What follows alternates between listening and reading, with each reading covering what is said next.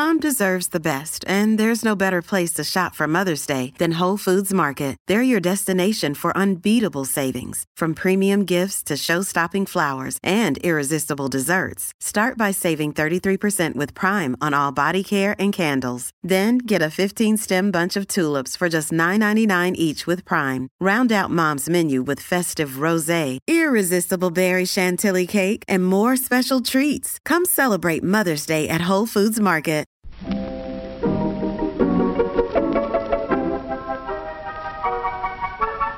Maybe it's just that you don't know how to use social courtesy. Oh, that's old fashioned. Watch how Lizzie Post and Dan Post Senning act as host and hostess.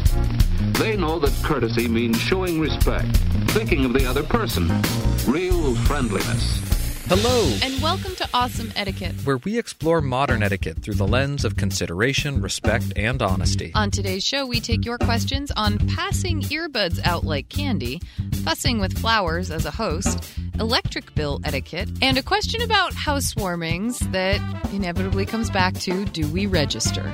Plus, your most excellent feedback, etiquette salute, and a postscript segment on tricky foods H through O.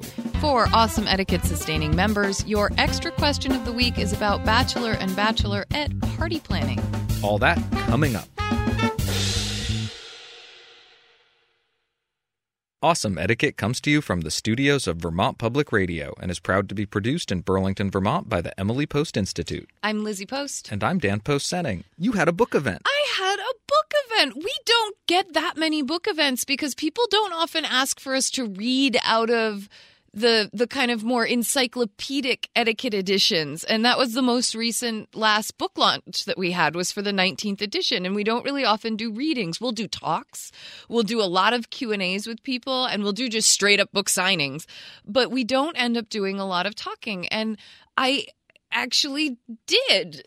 This is the kind of thing I feel like I read about in books, or I used to hear my Aunt Peggy talk about where Yes. you would tour prominent bookstores or bookstores of note and they would have a meet the author you would read a little something you would sign a little something maybe eat a little something welcome to what I experienced. Absolutely. It was so I went down to Northshire and they had a little area on the second floor of the bookstore set up. It's a beautiful bookstore. And they introduced me and I talked a little bit about what the research and was like and how this book came about, why we're even talking about the subject. And then I um, did a reading from some different sections of the book, and then we opened it up to conversation. And it was uh, mostly, I would say, 45, 50 plus age group, and it was about 30 people, which I think is a, is a good turnout, turnout. for a book event. And the discussion was really lively. It was really fun. Um, people were asking all kinds of questions from different experiences in different states to what we thought the biggest concerns were, which were communication. We thought that was one of the biggest ones, to my own personal connection to the book and its lifestyle. And it was it was just really fun. I had uh, people so proud to share their connection to the plant and their um, life with it or how it impacted other people in their lives. And for me, I thought the most encouraging thing was when I was reading, seeing people nod in agreement. And that made me feel really great up there. Well, i remember when you read the whole book oh, for the, audio for the audio book, yes. was it weird to do it in front of people or It, it was different. I stumbled a couple times, um, which always I find always embarrassing, but it was really nice to get a chance to read it aloud in my voice to people and to to pick a few sections that kind of go together but aren't reading an entire chapter or something like that. So it, I really enjoyed it. It was a lot of fun. i'm glad to hear it because I know you have a lot more of Yes. not necessarily of these coming, Oh, but a yes, lot more events coming in the Yeah. next couple weeks. You are right. By the time this share, show airs, I will have already been to Colorado and New York, and then we'll be on my way to LA and San Francisco um, for May 1st through the 8th of May. So we have quite Sounds a lo- terrible, I know it's Tough. really awful, um, but it was it was really fun. It was really fun, and I really couldn't thank the group that I spent time with in Manchester more. They were so open and so receptive and so thoughtful. It was really wonderful experience. Good launch to the launch. Good launch to the launch. We've got some business to attend to today. Yes, we do. Shall we get to some questions? I was going to say, should we launch into some questions? Let's do it. We're so gross.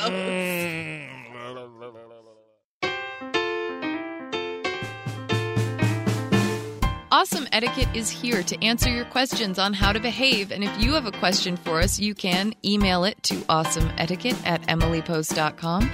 Leave us a voicemail or text at 802 858 KIND. That's 802 858 5463. You can also find us on Twitter and Facebook. Just remember to use the hashtag Awesome Etiquette with your post so we know that you want your question on the show.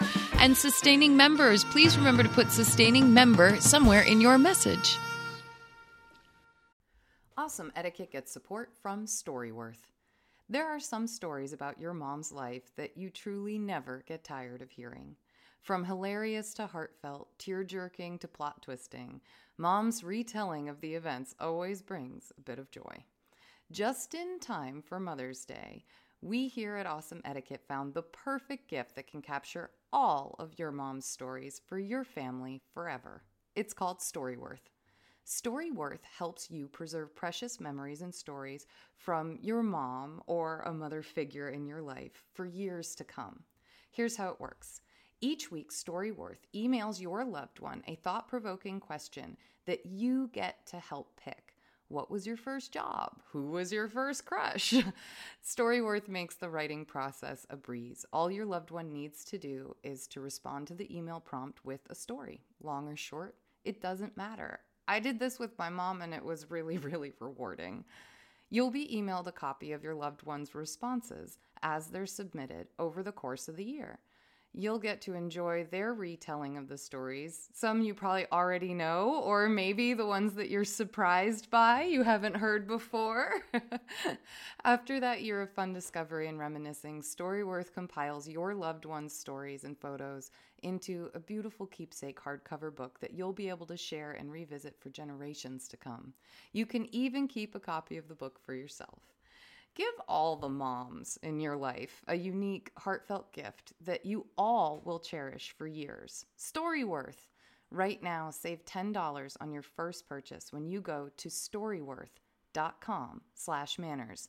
That's Storyworth, S-T-O-R-Y, W-O-R-T-H dot com slash manners, it's manners with an S, to save $10 on your first purchase. And now, back to our show. Our first question is about passing earbuds out like candy. Dear Lizzie and Dan, thanks for the great show. I have an idea I want to run by you.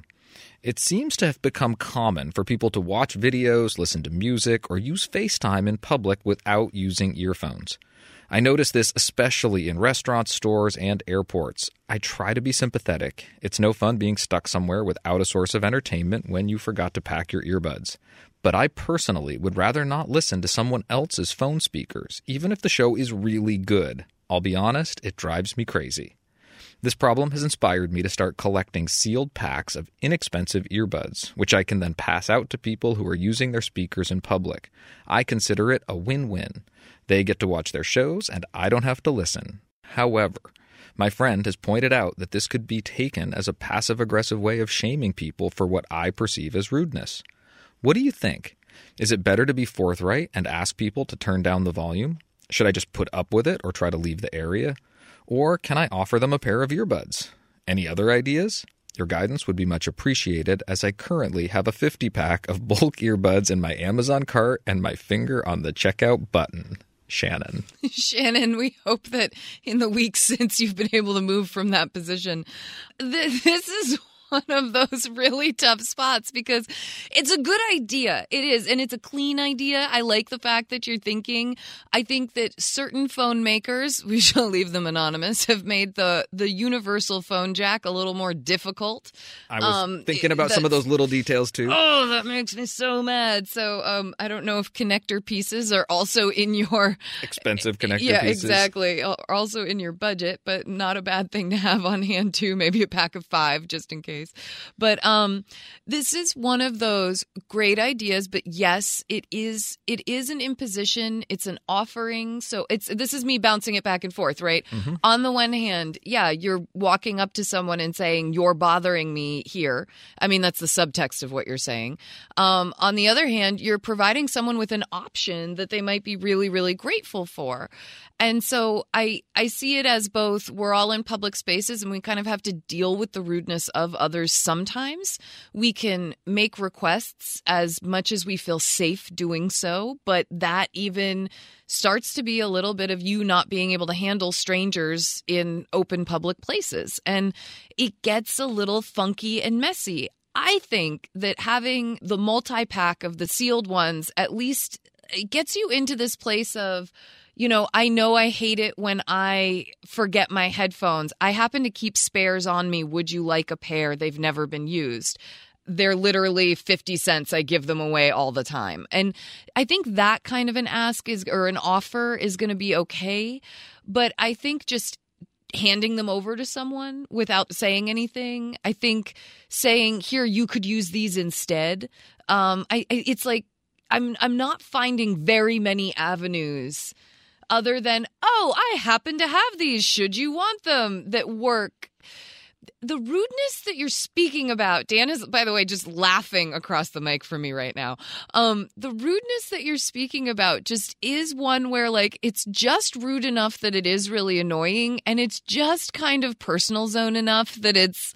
I don't know. Maybe if the show was bad and they were swearing or like you were getting some real sexual content on it, like I don't I don't know. Help me out, cousin. Help me out. The reason I'm over here just Yeah. cracking up Yeah. is because, first of all, I just couldn't agree with the idea that this is a bother anymore. Yeah. And when we got to the airports part of the list of places where this is bothersome, that's the place where I've encountered it the most personally. Oh, it rankles me. I will use that. Rankles me.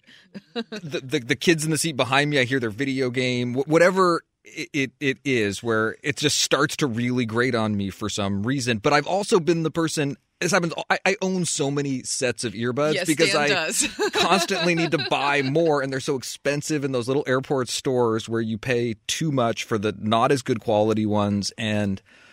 I hold myself accountable as much as possible, so I always end up buying more because I always forget mine. And like you, I'm sympathetic about people wanting some entertainment, a way to pass the time when you're traveling for many days.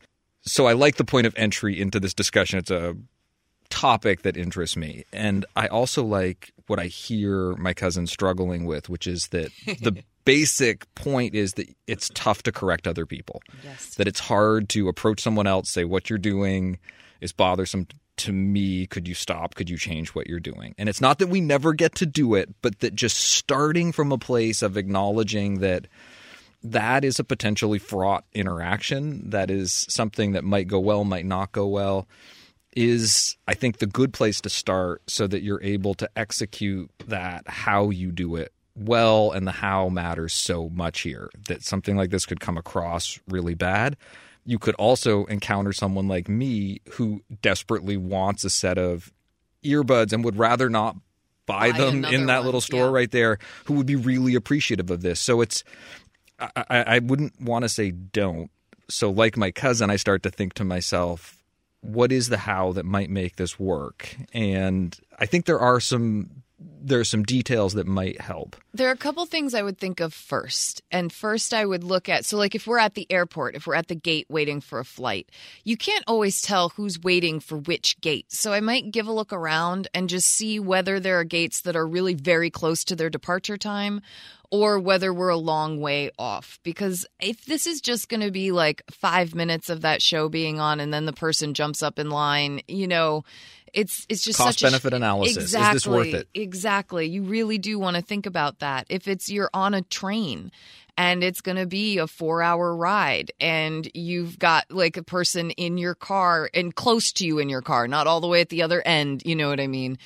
That's going to be something I'm going to be more likely to want to speak up on. But not knowing the stops on this train schedule, you might, you know, speak up too early. That's like just it's a it's a timing thing. It's worth to kind of think about and be aware of before before you say anything. And just whichever end that you end up on, like deciding to say, deciding not to say, at least you've taken that moment to think first. There's a situational assessment. I think there's also a personal assessment. Yes. Who is this person? Are they likely to be someone who's able to receive and interact with me about this? We have, and that's something you have like virtually no way of knowing just by looking at someone. No, you don't. but you make these judgments all the time. All the and I think it's worth saying to yourself, Do I feel safe interacting? Do I feel safe making this gesture? is this a unsupervised two year old who's not going to know what I'm talking about? No, it's probably not going to be a good, Good moment to offer a set of earbuds. At the same time, if it's someone who I would be likely to turn to and say, "Hey, could you turn that down a bit?" or "Do you have some earbuds you could use?" or "Do you have some headphones you could use?" Do I'd really need a pair of appreciate it. I think that's the kind of person who you might turn to and say, Do you need a set of earbuds? I keep extras just in case someone needs them. You'd be welcome to keep them, or something so that someone knows that they haven't been used before, that they're welcome to keep them afterwards. You also want to be clear about some of these little details that you're not offering them your earbuds. What I like about the language you've selected is that it's short and it's not a request of, would you please use earbuds? It's, I have this thing, they're clean, they're safe. If you'd like them, they're yours. And I, I like that. It comes into the, into the grounds for me of really comfortable, accessible people helping people, you know, territory, as opposed to, um, let me correct you. I love that distinction because that's the the space that I think you want to be in. You want to be in that friendly, helpful space, not the critical or demanding space. And that's a lot of subtlety, and it's the subtlety of the type of interaction that we're talking about here. Shannon, we say hit checkout, click buy, go for it, get those delivered to you in two days or less, however it works. And um and definitely craft your language, be safe about whom you approach. Um, but we think that this is actually probably gonna help more people than it will offend. Why do you suppose this room is so quiet? Well, I think it's because each of us helps to keep the room quiet when we're working. But we're not quiet all the time. You're not? No, we know there are times and places to be quiet, and other times and places when we can make noise if we want to. Hey, it's Kaley Cuoco for Priceline. Ready to go to your happy place for a happy price? Well, why didn't you say so? Just download the Priceline app right now and save up to 60% on hotels. So, whether it's Cousin Kevin's Kazoo concert in Kansas City, go Kevin, or Becky's Bachelorette Bash in Bermuda, you never have to miss a trip ever again. So, download the Priceline app today. Your savings are waiting. Go to your happy place for a happy price. Go to your happy price, Priceline. This question is titled Fidgeting with Flowers. Hello, last night I had six people for dinner. Table set, flowers already in place. The second guest to arrive handed me some handsome tulips. The other guests arrived very quickly thereafter, and they were all happily sitting in the living room, and I was stuck in the kitchen taking care of the flowers. Of course, I thanked the donor, graciously, I think, and I took care of them, etc., etc., put them out on the coffee table. But I felt resentful standing in the kitchen doing the flowers while the guests were sitting about and enjoying one another's company without me. It felt so wrong, and this morning I am unhappy about this. Every time I have people in, someone brings flowers. I'm beginning to feel like all I do is work rather than like a hostess taking care of the guests. How should I treat the flowers? Put them in a bucket till next day and then arrange them? Put them in a bucket and say they need to acclimatize themselves before I can do anything with them. I've read that flowers need to rest for four hours before they are arranged. Hand the flower bringing guests a vase and secateurs and let them handle the flowers while I see to the guests. Say, please no flowers on the invitation. This will be ignored by those who don't pay attention. Say, please no flowers with information about parking, etc. Is the only solution to just not invite people?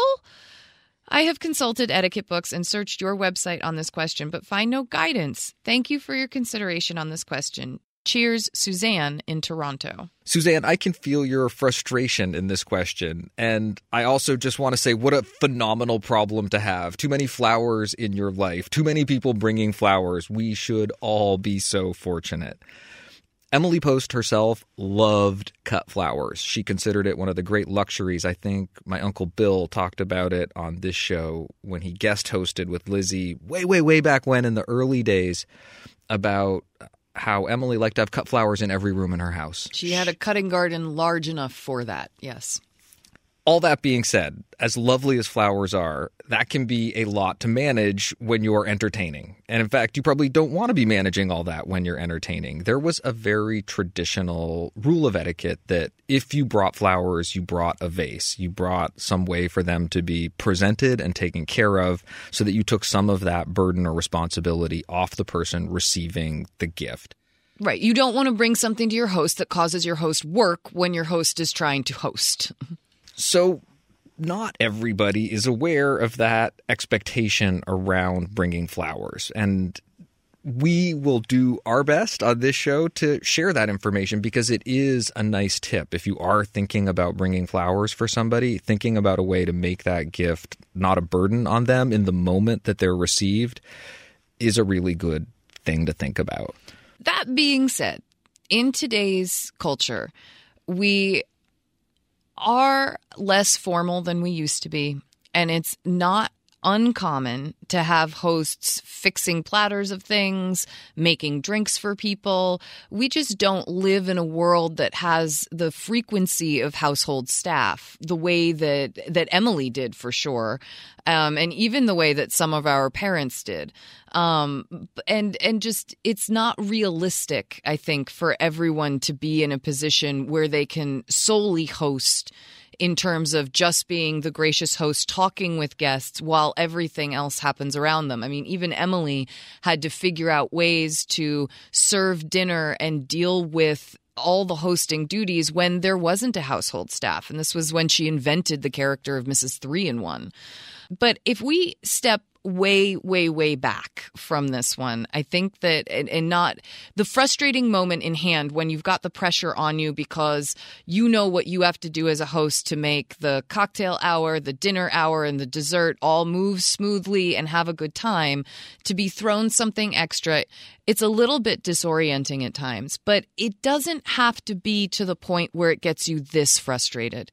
I'm concerned that that Suzanne has gotten to a point where she doesn't even want to host anymore because this is so frustrating. And yet when we step back, your guests are bringing you flowers. This is a nice, kind gesture. We want to be gracious about how we receive them.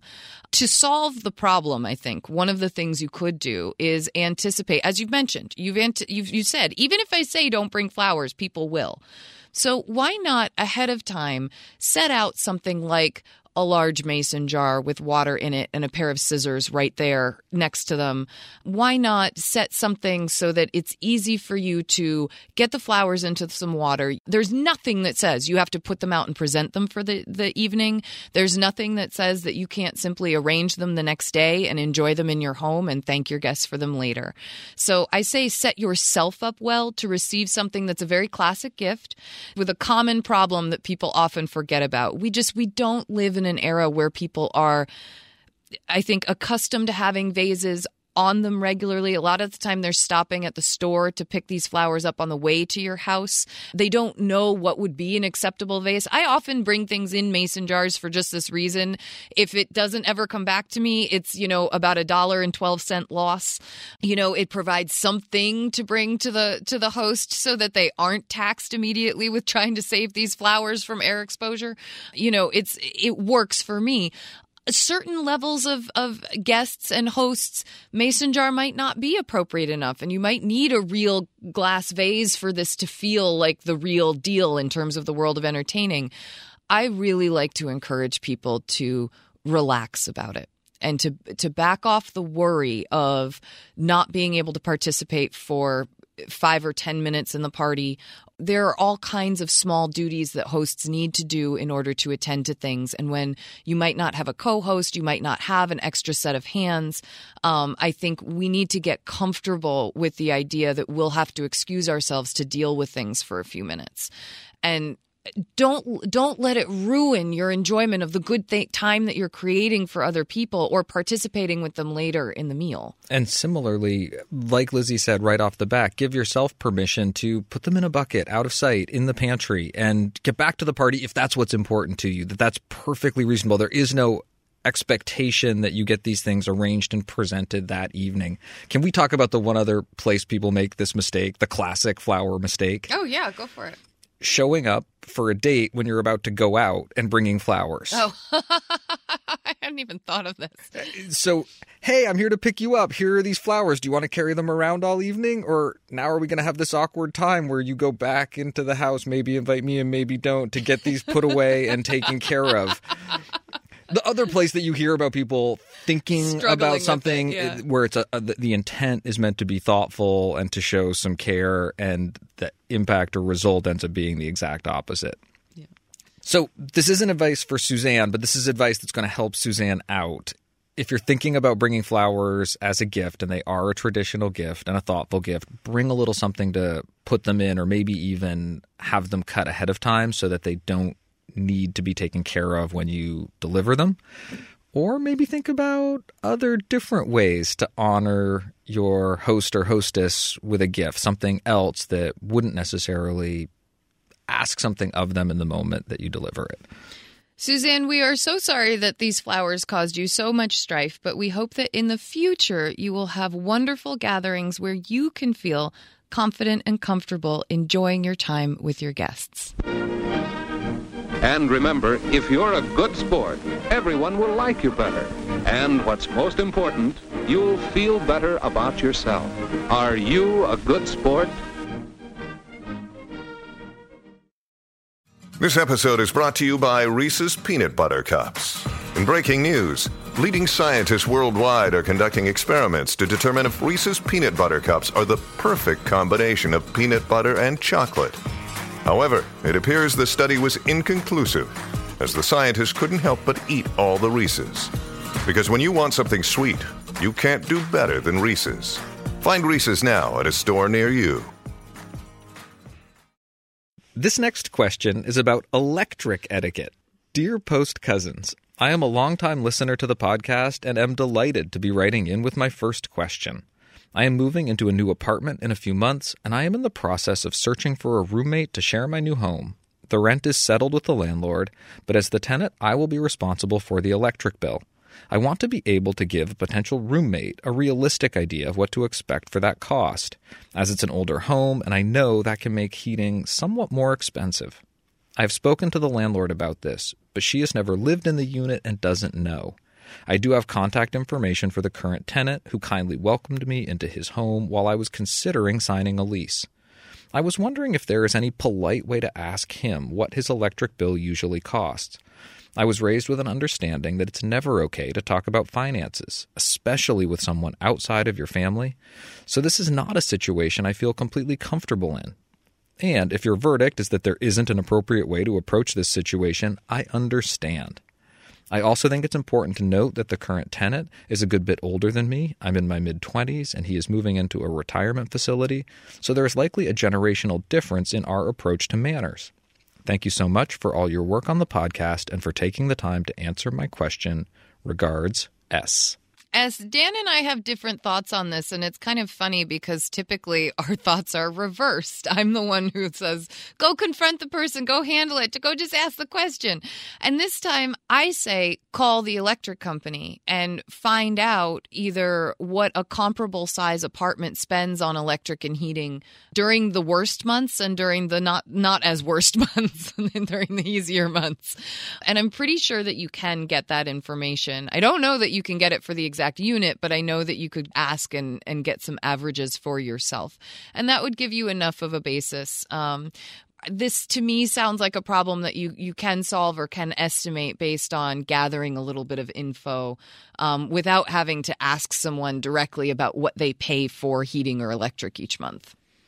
And I was thinking, why not? I definitely recognize the hesitancy to ask people questions about finances. The counter thought that's weighing in my mind here is that there's a shared interest that this person has been living in the house for a period of time and you're about to be living in it, in some ways you're not asking them a lot of details about their personal finances. You're asking them a detail about this shared interest, this apartment or house that is changing hands. And it's not an uncommon question in that process to make an inquiry about utility bills on average over the last year. When you're buying a house, it's often information that's included, that's part of the disclosure. And I think that most people are going to understand where that question's coming from. I would build that question when I asked it in a way that didn't assume everything that I just said. I would be explicit with that ask. I'm trying to budget for next year and I'm curious about the heating costs for the apartment. Would you be willing to share with me what the costs were last year or usually are or your best guess for an annual heating bill? I think that most people aren't going to interpret that question as being too personal or too probing. I don't think they'll interpret it as too personal and too probing, but I do think sometimes people don't feel comfortable asking. Um, and Which so, is understandable. Yeah, yeah. And I know you're saying that the, the apartment itself is the, the unit in common that you have. I don't know if I'd label it a shared interest because I think the person moving out might have very little interest in trying to communicate or do anything. Um, and I don't know if that's a that they might be very helpful, they might not. We just don't know this person's personality. We don't know what they consider kind of private information, what they don't. And it's why I like the way Dan says he explains why he's trying to gain this information and then says if you'd be willing to share it, that would be so great. Do remember though that because you don't know whether there's someone who cranks the heat or use leaves lights on all the time. Because you don't know their behaviors and needs it really could end up being quite different from what you experience in the home. And that's just something you should put out there. As you're seeking a new roommate you might say i haven't gotten used to the utility bills yet. This is the range i'm anticipating them being in. It could be more or less depending on how we use the space. It's a good point about the particulars. I was definitely looking at the question and saying to myself, there are some clues about the previous tenant that S was welcomed kindly in, that this person seemed right. nice and generous. Right. I'm also thinking about the details of how you reach out to this person. Do you have their contact information? Is it possible to give them a call? You could also go back to your future landlord and say, I'm really curious about this. I'm. Can you ask on my behalf? Exactly. Yeah. Or is there a contact, a way that you contact this person that would be better? But I like the idea of asking on my behalf. Yeah. I think that's a another reasonable way to approach this situation. S, we hope this helps and enjoy your new space.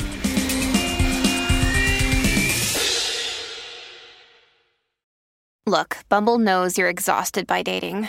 All the must not take yourself too seriously and 6 1 since that matters. And what do I even say other than hey? well, that's why they're introducing an all new Bumble with exciting features to make compatibility easier, starting the chat better, and dating safer. They've changed, so you don't have to. Download the new Bumble now.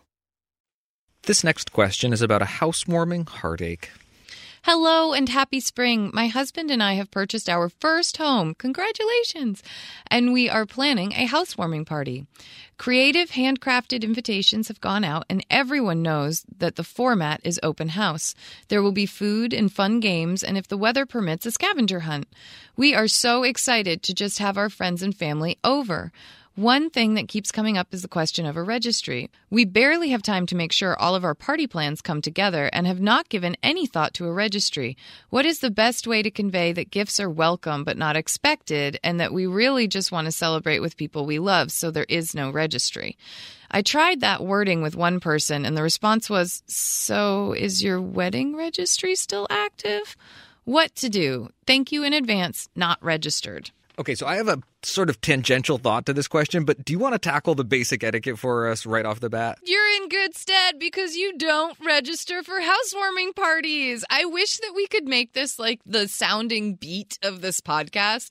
You do not register for housewarming parties. Just because people want to bring you gifts for your housewarming party doesn't mean you should register for it. You don't want to just keep your wedding registry up just for kicks and use it to fill in the gaps. No, no, no, no, no.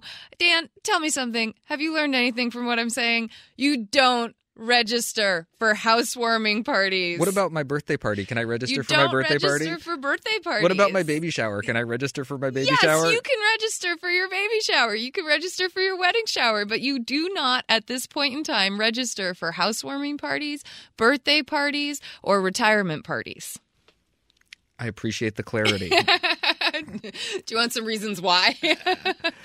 I'm curious. Yeah, because the goal here is actually everything that you've stated in the very first paragraph of your question, which is that we are so excited to just have our friends and family over. The warming of the house happens by having your closest friends and family and your sometimes your new neighbors come visit you in your new space so that it feels like a space that's familiar to you now. You've had familiar faces. Mom and dad have seen it or a sister or brother who lives in town or a cousin or a random aunt who lives in town has come to see it. So people of your your kin have seen this. Your chosen tribe, you know, your your group that you've made your family away from family has Your come new to family, see it. those neighbors that you're going to get yes, to know very well. They've seen it. They've warmed your house with their presence, and that is what a housewarming is about. If people bring a plate of cookies or a potted plant or a music mix or some pretty dish, serving dish for the kitchen, that is just cream on top, extra cherry, throw on the sugar, let's mix all the metaphors. It's the good stuff that's great and it's a surprise, but it should in no way be something that people feel obligated to do. And it should also not be something that they feel they have to seek out from you is information about what gifts you would like. If they want to bring a, a, a platter of homemade cookies, that should be just as well received as someone who brings something purchased. I was thinking a Simon Pearce vase would be really nice for those flowers that people are going to be No bringing. No registering, but yeah, that is funny. Extra phases. and direction starts to build that sense of obligation, so you want to avoid giving that direction. Exactly. Exactly. So I think you've done exactly what you should do. You've created invitations. You can just, if people call and ask about bringing a gift, you say, just please bring whatever you feel would be nice. And that's it. You can say, you know, our, our color themes are this if you, if they're asking for the information, but this is not something you are going to post somewhere. It's not something you are going to send out as explicit information. Okay, so now we've covered the basic etiquette. Can I go off on a tangent here? Please. I'm thinking about old wedding registries and websites. I think mine are still up. Oh, goodness. I know it's kind of hard to take them down. It- Why? It's it's a little bit no like one's going to use them. no, but it's like this reminder of this event, and it's sort of the same way I've got samples of the invitations, and I have photos. I have a feeling that I'm not the only one. Clear your digital clutter.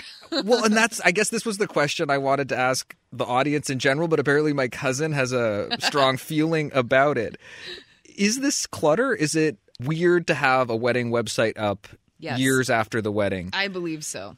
I want to do a poll. How many people out there that had a wedding website have gone and taken it down since? I don't think many have, but I do think it's something you should do. The event is over. I bet that there are wedding registries up there that have outlasted the marriage themselves. Probably. And I hate saying that, but it's it's true. But my wedding website was so beautiful. I put a lot of time into it. It's got a lot of pictures I like. Take It's screenshots. Well set you up. don't does it okay, so it brings you joy. That's Yes. nice.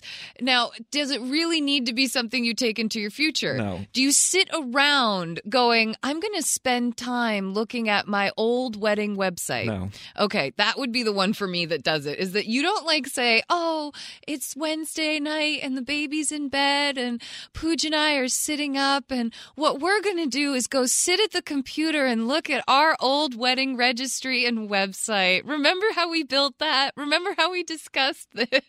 But is there such a thing as clutter online? Does it bother anyone that it's still there? If, say, 10 years from now, we were like, oh boy, let's go take a look at our old wedding website?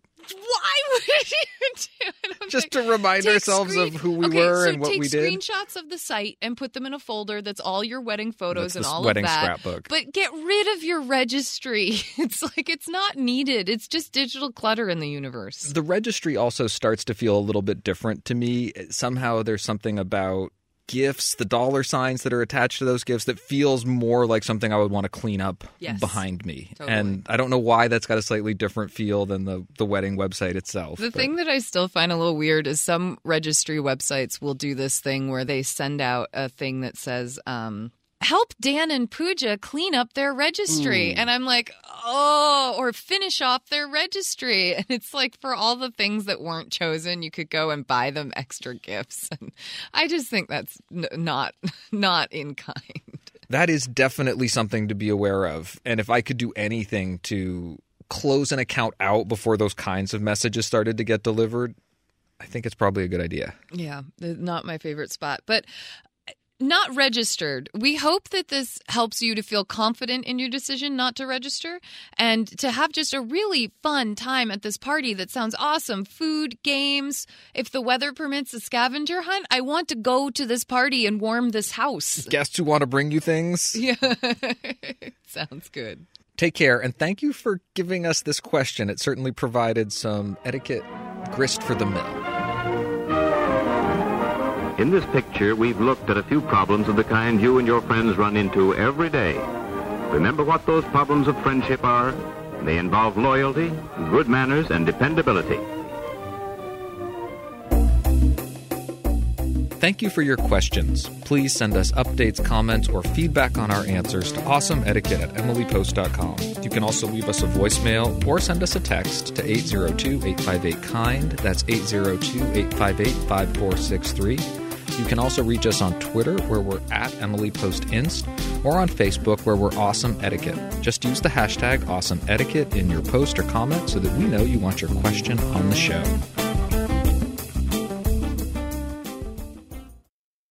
Another day is here, and you're ready for it. What to wear? Check. Breakfast, lunch, and dinner? Check. Planning for what's next and how to save for it? That's where Bank of America can help. For your financial to-dos, Bank of America has experts ready to help get you closer to your goals.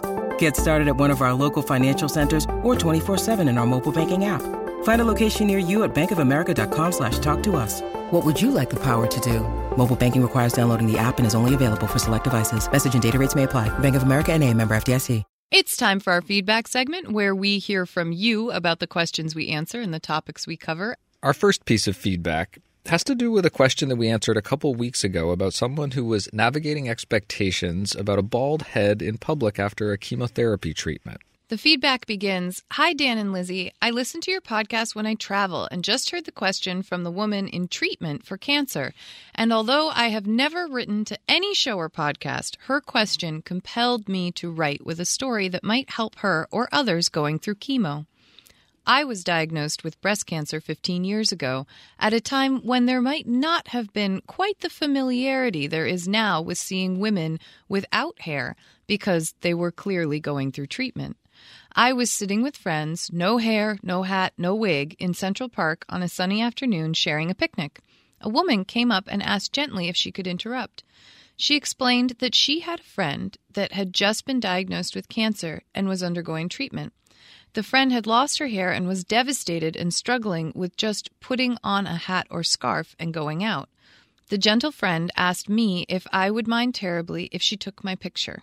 She said she wanted to show her friend that there were women who chose to be bald. Women who had not lost their hair through treatment but were choosing a bald head because they felt it was their best and most beautiful look.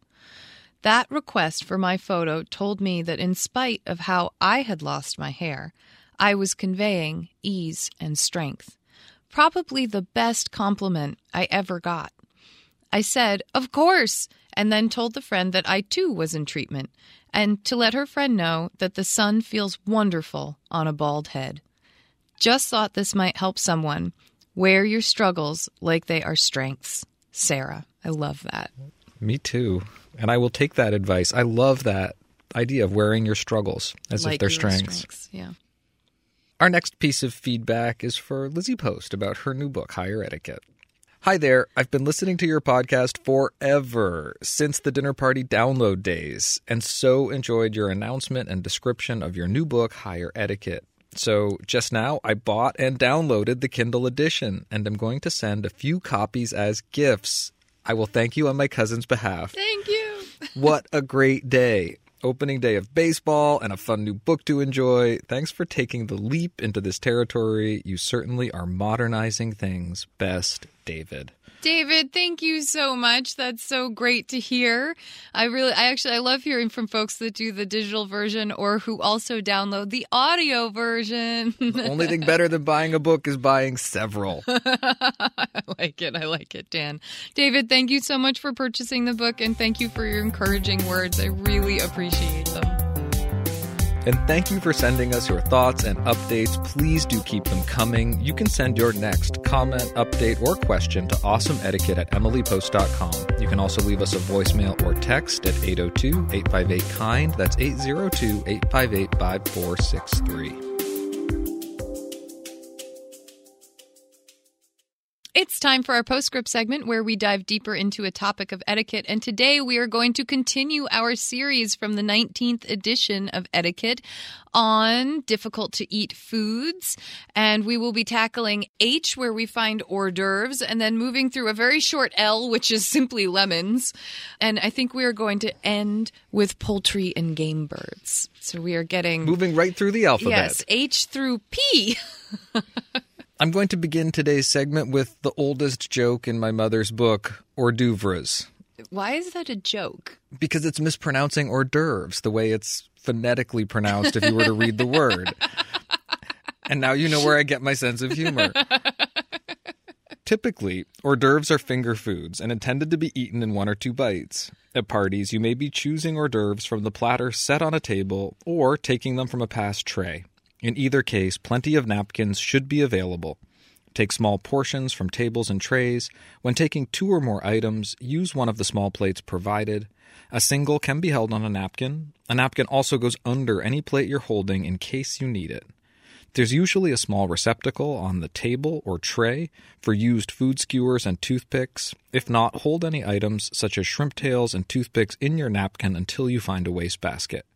Don't place used items on the buffet table unless there's a receptacle for the purpose. When crudité, raw vegetables, or chips and dip are offered, spoon some of the dip on your plate. If a communal bowl is used instead of individual plates, don't double dip. I love hors d'oeuvres.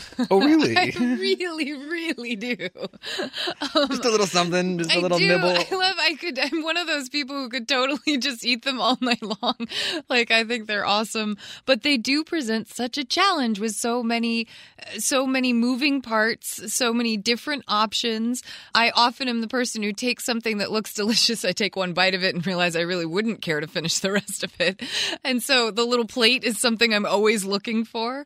But it, it is funny. One of the other things that doesn't get mentioned that often is that, and this was something I learned later in life, is that you never return to a buffet with a plate that you've already used, apparently. And so if you've gotten round one of hors d'oeuvres and you're looking for round two, and it is kind of that buffet style that's being served, go put your plate on one of the trays that they have set out for uh, for leaving items like that, and then go to the buffet and get a fresh plate. I love this uh, directive not to make a mess. Just because you're not sitting at a table doesn't mean you get to make a mess of your food or the place setting. In this case, the whole room where food's being served. Keep it in a napkin. Look for a wastebasket. Don't put it back on the table where food's coming from. Keep it neat. Don't leave a trail of detritus behind you. People will appreciate it. Lemons. When squeezing a lemon section over a dish or into tea, shield other diners from squirts by holding a spoon or your cupped hand in front of it as you squeeze. After squeezing, place the lemon on the edge of the plate or saucer or drop it into your iced tea. All are appropriate. The other thing you sometimes see is that occasionally you get a lemon in a nice little baggie, and you are not to remove it from the baggie. That baggie is actually to help catch seeds and let the juice drain out, and it also does help prevent squirts. I think it's one of the quietly coolest table moves. Yes. To shield your lemon wedge when you squeeze it into a beverage or onto that yummy little Oyster. cocktail. Yeah. I'm like thinking definitely on oysters. Next up are a couple tips for the broad category of meats. With a few exceptions, meat is eaten with a fork and cut with a knife or a steak knife for more robust cuts. Cut and eat one piece at a time. When meat is served on the bone, as is the case with chops and ribs, there are times when it's okay to pick up the bones in your fingers. Chops at a dinner party or relatively formal restaurant, pork, lamb, and veal chops are eaten with a knife and fork. The center or eye of the chop is cut off the bone and then cut into two or three pieces. If your host or hostess invites you to pick up the bones, then it's fine to do so among friends, at an informal occasion, or at home, you can, of course, hold the chop and bite off the last juicy morsels of pork, lamb, and veal. But if a chop is too big to be picked up with only one hand, it should stay put on the plate. Grilled meats. At an informal barbecue, it's fine to eat hamburgers, hot dogs, ribs, and pieces of chicken with your fingers, but use a knife and fork for sausages without buns, fish steak, and other meats served in large portions. For more casual events, but you still have a question about fork or fingers, I look to my host and just say, "Oh, you know, what do you prefer? Do you prefer eating these ribs with a fo- with your fork or with fingers?" And that just gives you full permission either direction. I was asking my server that not that long ago. How do people usually tackle this? she says, I don't know. I don't eat meat, but I think pretty much however they can. And that made me feel good about picking it up. Olive oil. Pour olive oil from a cruet onto your bread plate. If it's served in a dish, either spoon a small pool of oil onto your bread plate or dip a bite sized piece of bread into the communal bowl. Spooning is preferable as it reduces the chance of drips on the tablecloth.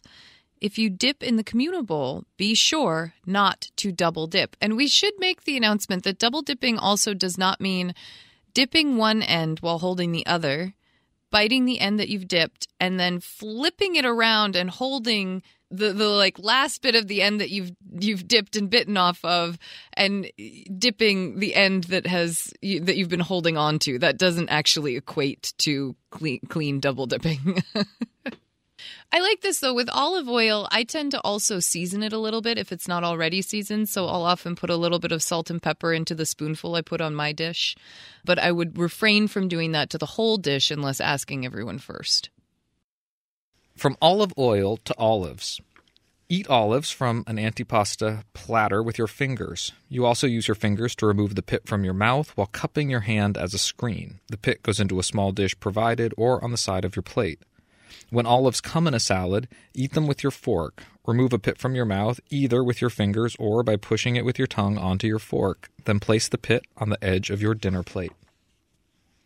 The classic question How do you take something out of your mouth that you're not going to swallow? This was hotly debated in our family.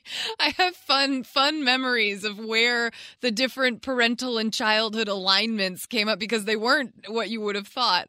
I believe it was your mother and I who loved removing pits with fingers and really advocated for that. But your mother went through the trouble of really practicing the the kind of pushing it to the front of your mouth with your tongue and then gently onto the to the fork just to make sure it was really possible. And it is. It's not as hard as as people make it out to be. It's not as hard as I make it out to be.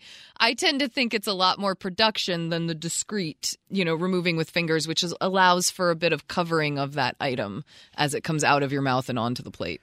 This has been debated in our family since Emily Post herself. Yes. Who offered the dispensation, thought that it was maybe more discreet to use your fingers. I, I like the addition of a, a cupped hand, Yes. kind of shielding that your removal, napkin. Yep. or using your napkin, not to spit into your napkin, but as a a shield as you actually reach into your mouth or touch your lips with your fingers to take out. something out. Yeah. Even in Emily's day, though, there was an awareness of the expectation that you might be able to execute this other move, that it, there might be a more subtle quality to putting your fork up to your mouth, getting that item back on your fork and bringing it back down to your dinner table that it might be less noticeable Quite that possibly. requires some real skill some does. real practice But it also it, it follows the rule of in with fingers, out with fingers, in with fork, out with fork. And that was the rule of the day that people were trying to kind of adhere to. But yeah, it's it's fun. and olive pits are one of those things that you're not supposed to swallow so the question emerges We conclude today with poultry and game birds. At a formal dinner, no part of a bird, chicken, turkey, game hen, quail, or squab, is picked up with the fingers.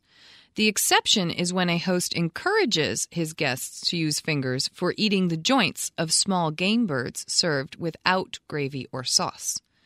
When eating the breast or leg of a bird, use your knife and fork to cut as much meat as you can from the bone, working parallel to the bones, and then leave the rest on the plate.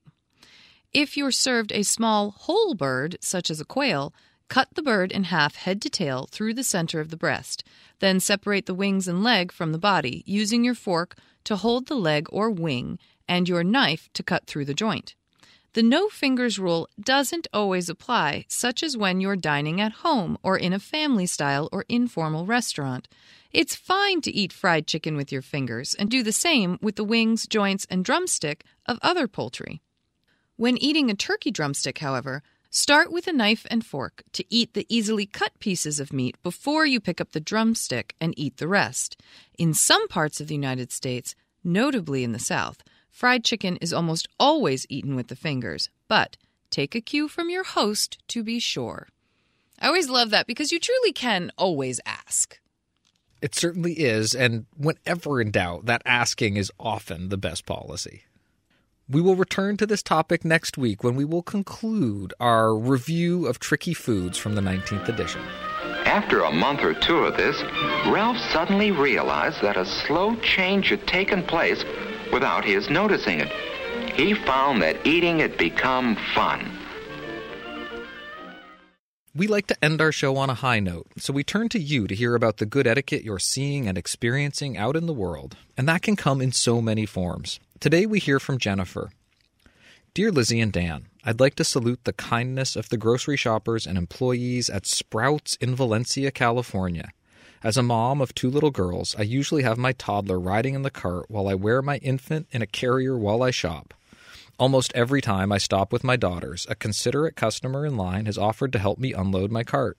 Usually I thank them, but decline the help, However, the other week, the gentleman behind me asked to help me unload, and I decided to take him up on his offer. It was a simple gesture that didn't take any more of his time, but it helped me get through the checkout line faster, so I wasn't struggling to unload the basket with the baby strapped to me while keeping tabs on my toddler, who was ready to go home. I also want to salute the friendly employees who greet both me and my daughters with kindness and respect and know how to make a toddler's day with some stickers. It really makes a weekly errand that could be fraught with stress one that I look forward to. Jennifer, thank you for this salute. I also love the Sprouts that was in my life back in Claremont, California. I particularly appreciate, as the parent of a toddler who loves the grocery store, it's one of her favorite stops, the way that the staff both acknowledge you and your child, and the way that that makes you both feel welcome. But it's not just the staff, it's those other customers, that person who helped you out in line as well. And it is often those little acts of kindness that make such a big difference in our lives. Thank you for sharing.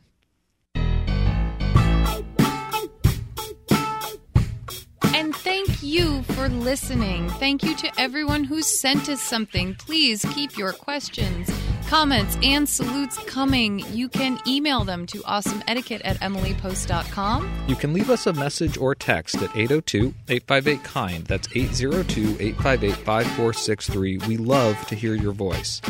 On Twitter, I'm at Daniel underscore post. And I'm at Lizzie A Post. That's Lizzie with an I-E. On Facebook, we're Awesome Etiquette and the Emily Post Institute. Please consider becoming a sustaining member by visiting awesomeetiquette.emilypost.com. You can also subscribe to the regular version of the show on iTunes or your favorite podcast app. And please do consider leaving us a review. It helps with the show ratings and that lets other people find Awesome Etiquette. Our show is edited by Chris Albertine and assistant produced by Bridget Dowd. Thanks, Chris and Bridget. Thanks, Chris and Bridget.